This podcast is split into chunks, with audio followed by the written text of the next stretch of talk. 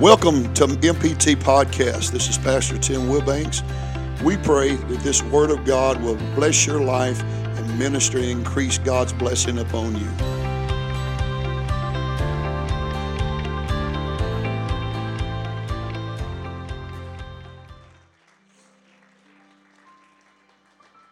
It's going to be a little different today, okay? It's going to be a little different. I love the art of preaching, and I love the demonstrative part of preaching. I love it, but I just feel this so strongly upon my heart today, and I want to share it with you. I don't see a clock in here, so that means I've got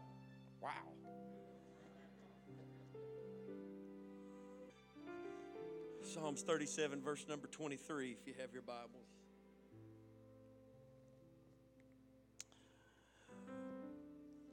The steps of a good man are ordered, say ordered by the Lord, and he delighteth in his way.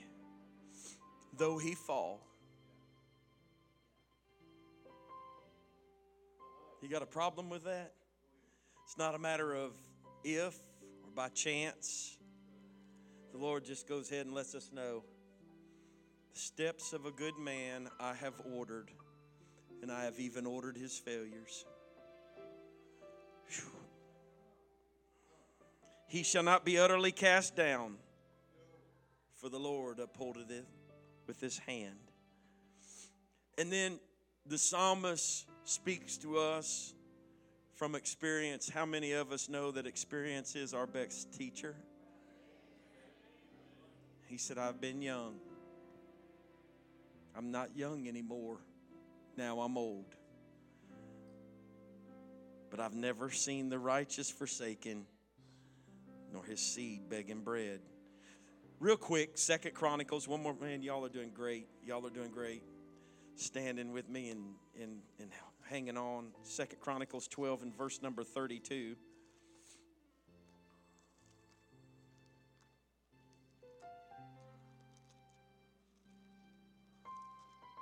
Good to see my buddy, Big Jim. Big Jim. He's a legend around here. Good to see him. I love him. I can tell you stories about him. First Chronicles 12, verse number 32.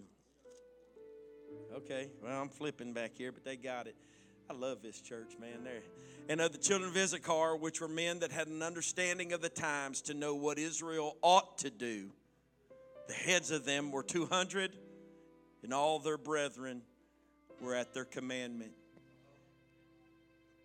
I wish I could get to the place in ministry in my local church where there would be people that would know what we ought to do. Not just the pastor, but those that would know what we ought to do. I'm going to preach a very transparent message today. It's a lot of my story, but with the help of the Lord, I'd like to preach to you ordered. Let's pray. Lord, we love you, and we thank you, Lord, for what you've done to this point. Oh, God, you're here in a strong way, God, to help us, to encourage us. I pray, God, that you would speak to our hearts. We're better off for coming and hearing your word than we were for staying at home. In your wonderful, precious name, amen. If you're going to preach with me, you can be seated. God bless you. But if you're not, just stand. Hallelujah. The description of David's mighty men, you know, when you read about them and all their great accomplishments, it's amazing.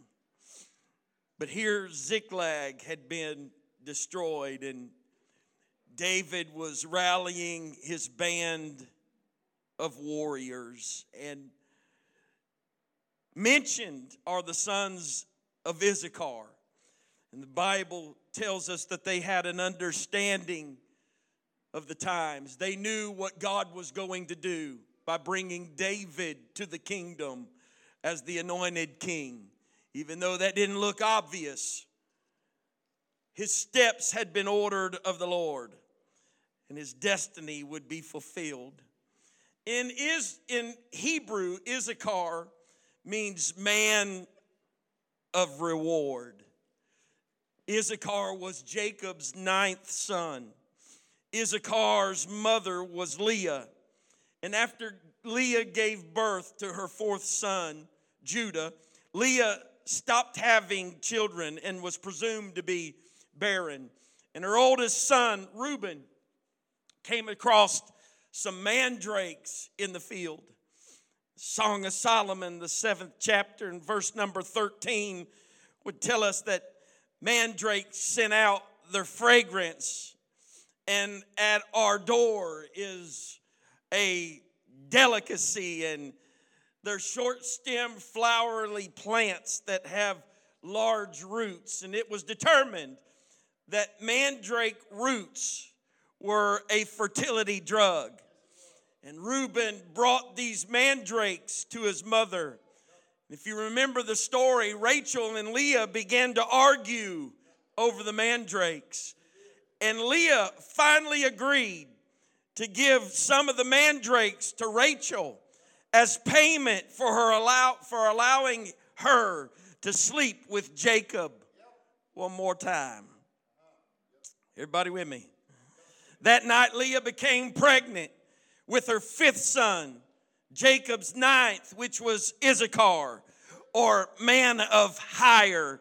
Leah had hired Jacob for a night, and Issachar was destined to a life of manual labor before Jacob's sons left to form their own tribes. Jacob bestowed a prophetic blessing upon each of them. This blessing defined their characteristics and fortunes of each of the son to come. And Jacob's blessing to Issachar. Issachar is a strong donkey lying down between two burdens. You can read this. He saw that the rest was good and that the land was pleasant. And he bowed his shoulder to bear a burden and became a band of slaves. A donkey is a beast of burden. And the land given to Issachar was some of the most fruitful among Israel. And I want to just tell you today that promise comes with great sacrifice. And that you can have prophetic promise and never have a work ethic that would bring you into your God destiny. It's not God's fault, and it's not the prophetic word spoken over you was a lie. But from the moment the prophetic comes into your life, there is responsibility on your part to step into your promise. I wish somebody had helped me. I said, I wish somebody would help me. It's easy to hear the promise. It's easy to gloat in what God told you. But if you receive it, it's because when it doesn't look like it's going to happen, you're still holding on and you're still working and you're still committed. Oh, my goodness. You're still committed to the things of God. When it looks like the storms of life have overwhelmed the promise, you still push through the storms. You still work. Because you're holding on to.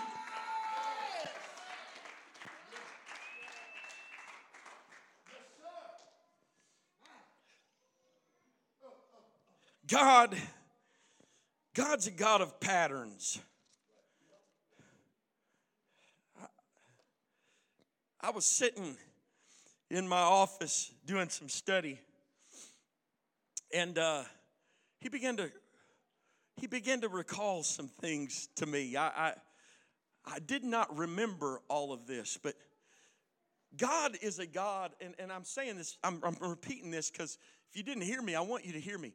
He's a God of patterns and design. Yes, He is. Yep. And I'm preaching to you today ordered. Your steps are ordered. You thought you took that right. God took that right. You thought you ended up in that pit from something you did. God put you in that pit because the God that's almighty is also sovereign. And he don't see you in the pit. He sees the benefit of the pit in your life. He took you to the pit. The devil will tell you it was the sin in your life. God took you into the pit.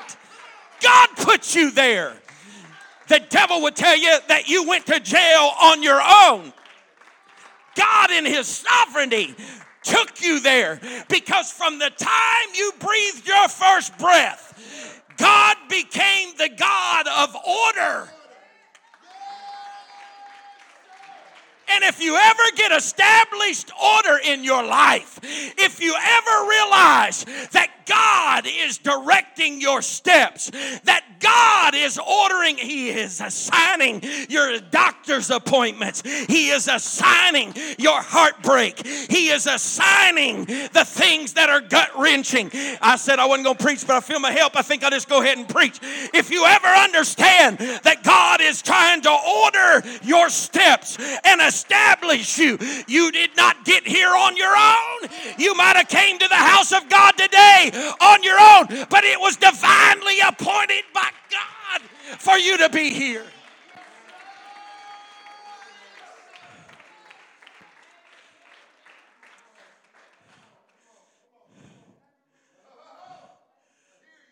About 3 years ago, I was preaching on a Wednesday night. I noticed there was a lady that come in the church, and she walked in and she sat down and she just minded her own business. Never seen her before. She was worshiping the Lord, and I went down there and prayed with her. And almost instantly, and I try not to do this.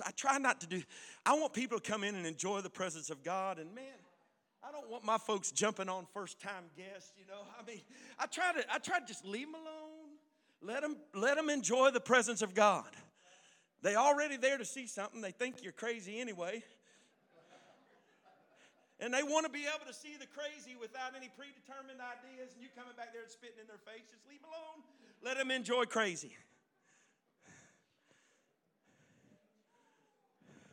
So I went back there and prayed with her. When I did, she just broke, started crying. Just crying, just having herself a time.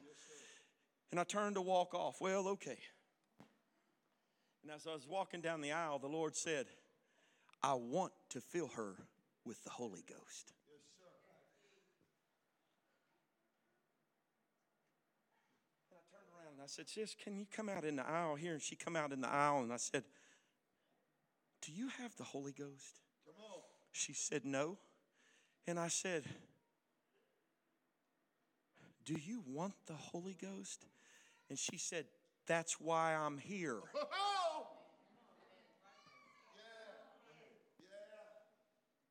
She didn't just come.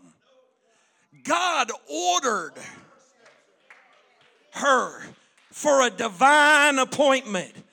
And I'm afraid if we're not careful that we can become so carnal and so wrapped up in our life and so distracted that we could hinder somebody from their divine appointment. Hear me, as the church, we got a responsibility that people get to be able to find what they're looking for when they come to the house of God.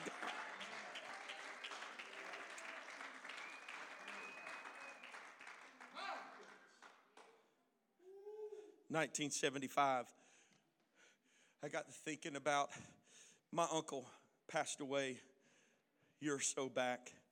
I'm named after him. His name was Ron Linville, and I'm named after my uncle. And little short, stubby guy, about this tall. He wasn't like me. He was ugly, but I was good looking. I mean, but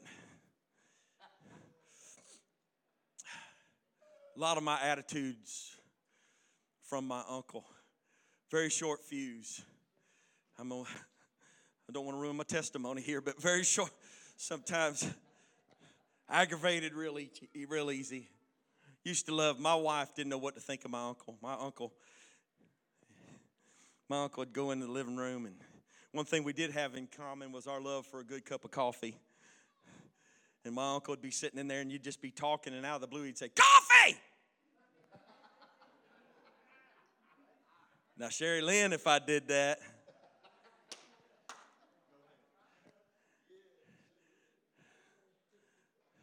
So I joke around that now and do that from time to time.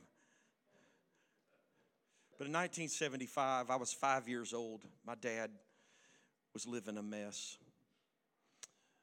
My mom and dad were having problems. My dad was in the Navy. Spent all his time out to sea and gone. And my mom was entertaining men in our apartment. And I remember the nights going to bed scared, not knowing who this was in our house. I remember the night that my dad come home and there was a man sitting in his green velvet recliner. See, you don't know nothing about this is the 70s. Green velvet recliner. And I remember when my dad asked him to get up and the guy wouldn't get up. My dad said, "You don't have to, that's fine." And he went to his drawer and got out a 38 and brought it back and cocked it under the guy's chin and said, "How about now?" Yes, sir. I believe it will. And my dad was taken out in handcuffs and was taken to jail. Come on. I remember. In 1975, September of 1975, my dad loaded me up in a green Pontiac and drove me all the way from Virginia to Lafayette, Indiana. And there he dumped me out at my aunt and uncle's house, Ron Linville and Madonna Linville. And they would be my parents for the next little while.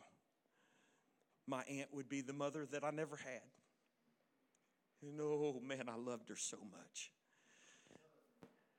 One thing these crazy folks did was they went to church, and I'd never been to church in my life. In fact, the only time I'd ever been to a church-type service, I didn't really count it church, but we went to a mass on the naval base there in Virginia, and I'm a little boy, and I'm jumping up and down on those wooden pews because they had wooden pews in that little place, and it was making all kinds of noise, and the Catholic priest was trying to do his business. Father was up there, whatever his name was doing his business, and he stopped, and he said, "Are you going to take that boy out and whip him, or do I need to do it?"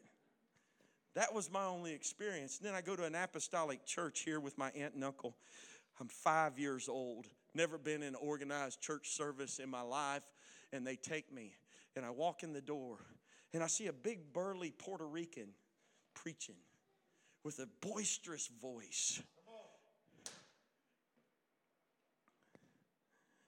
And I felt something that I'd never felt anywhere before. And it was God's love. And they embraced me and loved me. At 5 years old, I will never forget, "Daddy, I got baptized in Jesus' name." September 1975. I was sitting in my office, Tim, and Brother Wilbanks, and the Lord said, "September is important to you." And I was like, what in the world?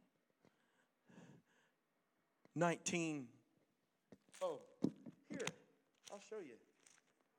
Let me just show you. Oh, wow. Baptismal certificate from September 14th, 1975. Yes, sir. September's important. 1976, September, my dad would be home. My dad would marry a young lady that would become my stepmom. My dad, since had received the Holy Ghost, had been baptized in Jesus' name, and married a church lady. 6 years old now, we've got our little intact family that we've never had. And September. And the Lord, I said, "Okay, well, I see all that, God. I understand that." He said, No. I established a plan, and I ordered some things long ago. 1977, in September, my dad moved to a little community called Rockville, Indiana. He moved to Rockville because he was going to be a prison guard there in Rockville, and he was aspiring to be in law enforcement, and so this was just one step in the right direction. So he went down there in Rockville in September, and we got a job there and lived there for a little bit, met the Wyants, went to the Wyants Church. It wasn't as big as Lafayette, but the Wyants had a great church, and we got established in this thing called the apostolic faith. And then it was September of 1977 that my dad went to Fowler, Indiana, and my dad became a police officer for the city of Fowler, Indiana. It was September of that year. September has significance in my life. I'm not trying to bore you here, but then I would grow up and aspire into ministry, and it would be in September that I would make a commitment that, God, if you want me to preach, I'll lay everything aside at 17 years old and I'll preach. 18 years old would roll around, and then 19 years old would roll around. But when I was 18 in 1988, it would be in September that I would receive a phone call. Hey, Bubba, I'm getting married in Louisville, Kentucky, and I want you to be in the wedding.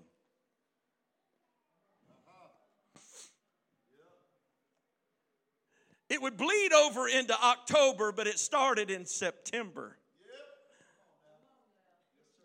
Patterns and order. Patterns.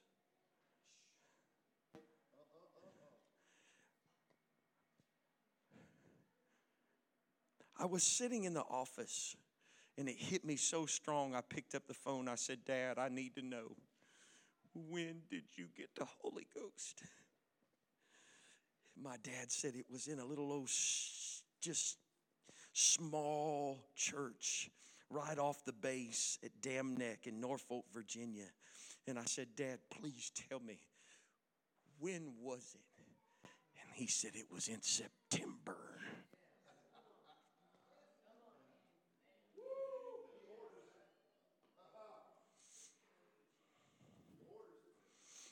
1994. I went to Ethiopia with your pastor. 94, was it 90? Yeah, 94. Went to Ethiopia with your pastor. We get back home. Now I'm a world-renowned evangelist.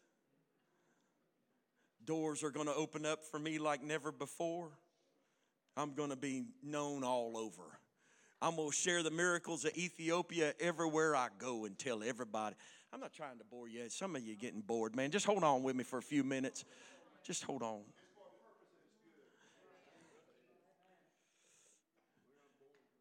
And I know more got off the plane good. We landed in Memphis. You remember Brother Tim?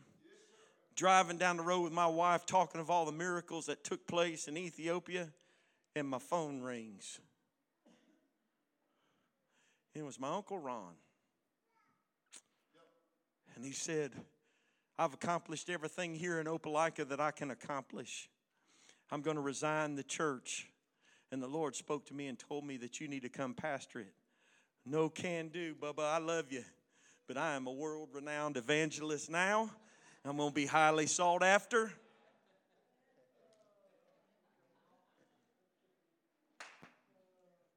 And it would be September. It would be September that I would go to Opelika. By the way, I met my wife, and we got married September 30th, 1989.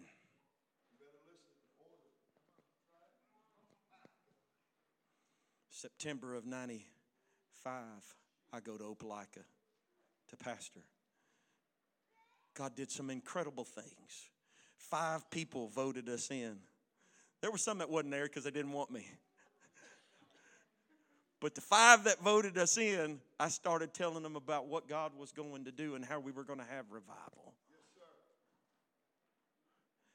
Yes, it would be in the month of September. Oh, God. It would be in the month of September that God would lay it upon my heart to build a building. It would be 7 years later in September that it would be built. Folks, I'm not making this stuff up. I'm not making this stuff. 2008, I started pursuing God, wanting more.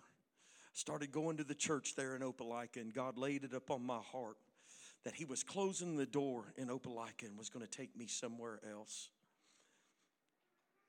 And it would be in September that I'd be voted in. September 16th, I would be voted into the church in Sioux Falls, South Dakota. Yes, sir. 3 years would go by there. That was a living nightmare. Whew. And it would be in September.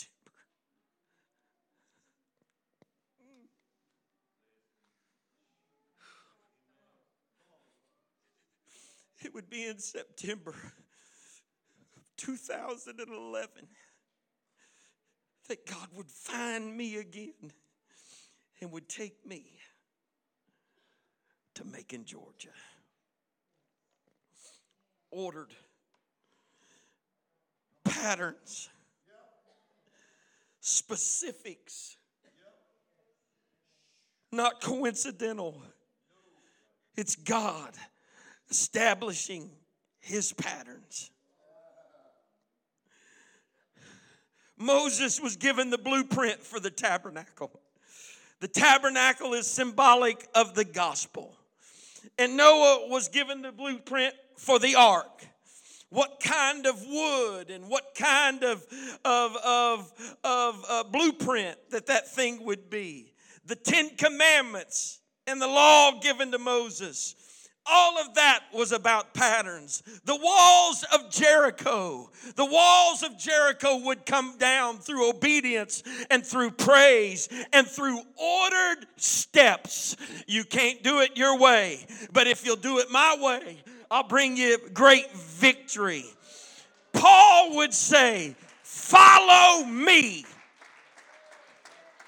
as I follow Christ. You want to know how to be saved?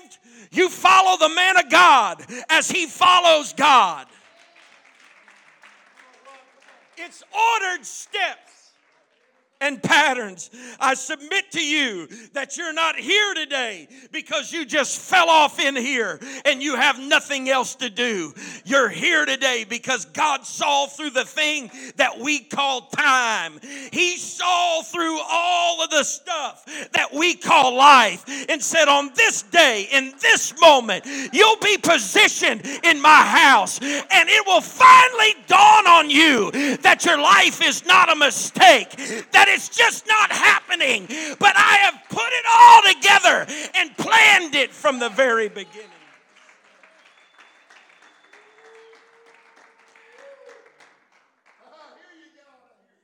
Patterns.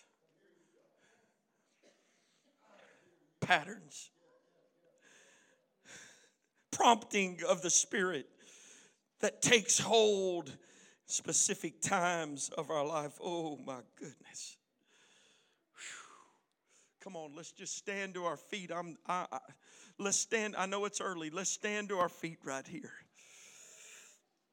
God, why? God, why? Begin to look back at your life. God's ordered it from the beginning. Begin to look back.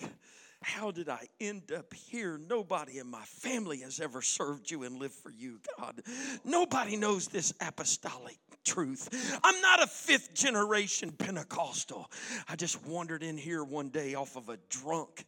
God picked me up and told me to go by that church, and I just walked in the door. But you realize, looking back, that God had a pattern and plan every step. That's why you can face news that would kill some, that would knock others out of the proverbial boat.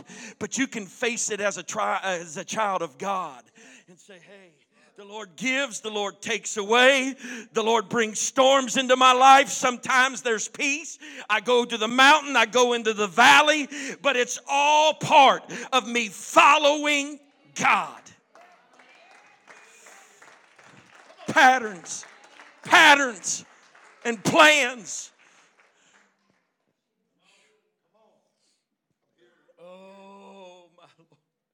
what would happen? What would happen in this church and in mine if people began to realize that God's not a God of accidents? It's intentional. It's intentional. It's intentional. God has placed you in the place you are on purpose. God, I did it. You're not that bright. Yeah, but you don't know. I drank myself there. No, you drank yourself there, but God got your attention there, and God woke you up there. Therefore, God was in control. You wasn't. Come on, it's not an accident. I don't care what the devil's tried to convince you. It's not an accident. God has ordered it. God has ordained it. God allowed it. God brought it into your life. Therefore, if you will rejoice in Him, if you will depend upon Him, if you'll continue to walk with...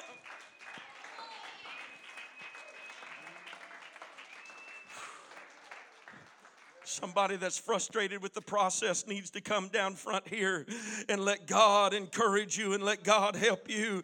God sees you. I said, God sees you. The most devastating trial of my life. I was in South Dakota and we had bought our home and we were doing some remodel in the basement of our home. We were enclosed in the basement and adding some rooms and a study for me down there. And we were doing this. That's when the wheels come off this thing, man. That's when I faced rejection like never before. That's when everything began to happen there that was negative. I'll never forget one of the lowest times of my life. A man that was doing a lot of work in my basement. He built me the beautifulest gun cabinet you ever seen in your life. This guy was like just a friend like none other. I'll never forget when this stuff started coming unraveled. He walked to my door and knocked on my door. And when I opened the door, he pushed me aside in my own house, walked down in my basement, got all his tools and all his stuff out, and walked out the door and never spoke a word to me. And I'd sit in that basement. I'd say, God, what's going on? Why?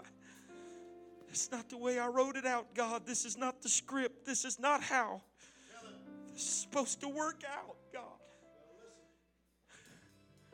Why, Lord, why? It's okay to ask God why, but it's not okay to question God. It's okay to ask, but it's not okay. But Jim, I was riding in my 2004 Chevrolet Tahoe. I was on I-29 North, headed to Russell Parkway so I could get off at Russell Parkway and go to the airport. You see, I had to go to work. I was working two jobs plus trying to pastor. And I had to go to work, and I had to be at work at 5 o'clock every morning.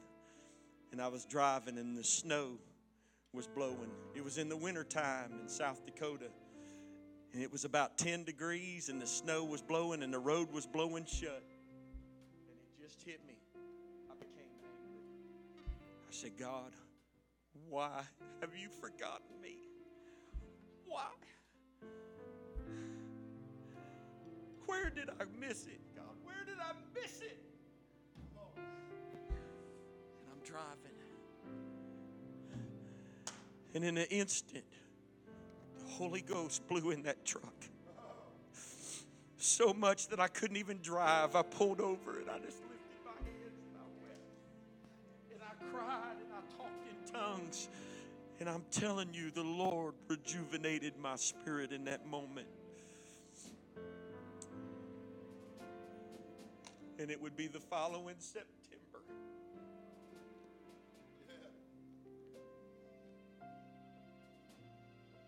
God would bring me to my destiny. I don't know the pattern in Joseph's life, but I do know from the time his coat was sewn and until he became second in command of all of Egypt. He fought hell.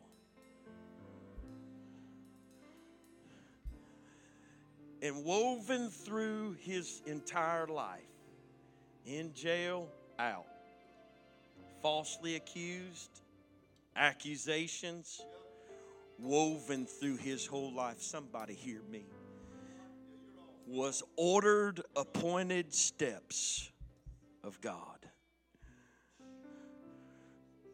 Joseph, just slow down. I'm going to get you there, buddy.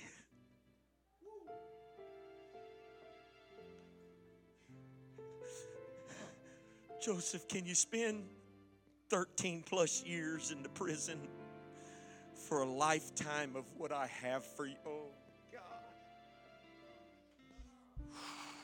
God.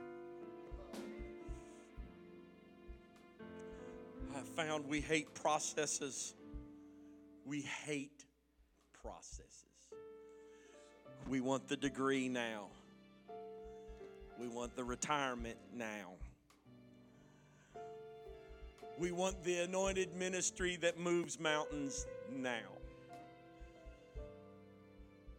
We want the prayer that we can pray and God hear and answer now. But we don't want the processes to bring it.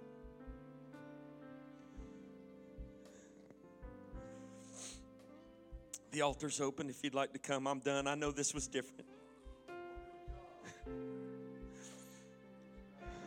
How long you going to fight? How long you going to fight against God's process for your life? I submit to you, just because your parents didn't serve God in the way that you are, you can be something in the kingdom. I don't know who I'm talking to right now, but you can be something in the kingdom. Just because it seems you're down more than you're up, you keep holding on, mama. You keep trusting God. Just because your kids are backslid and not serving God, and you fight a vicious devil that would tell you you're a failure and can't even pastor. Listen to me. You don't know the battle that he fights. And the devil would tell him you can't even pastor your own family. How can you pastor a church? Tell me he hadn't said that. Tell me the coward devil hasn't said that. Yeah. While you live your world, you don't know what he wrestles with in prayer and what he struggles with in prayer and the inadequacies that he feels.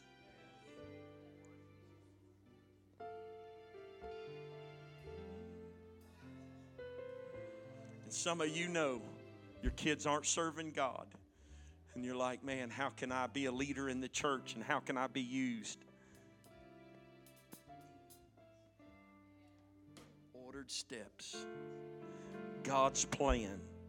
God's timing. And while we pray right here, and you're in the midst of a struggle, while we pray, do you have the tenacity to square your shoulders and hold on? I pray for resolve for these people, God.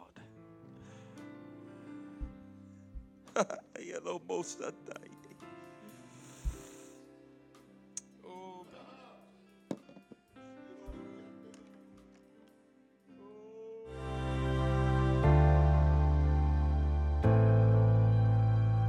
We pray today that this word has blessed you, ministered to the needs of your life. Until next time, God bless you.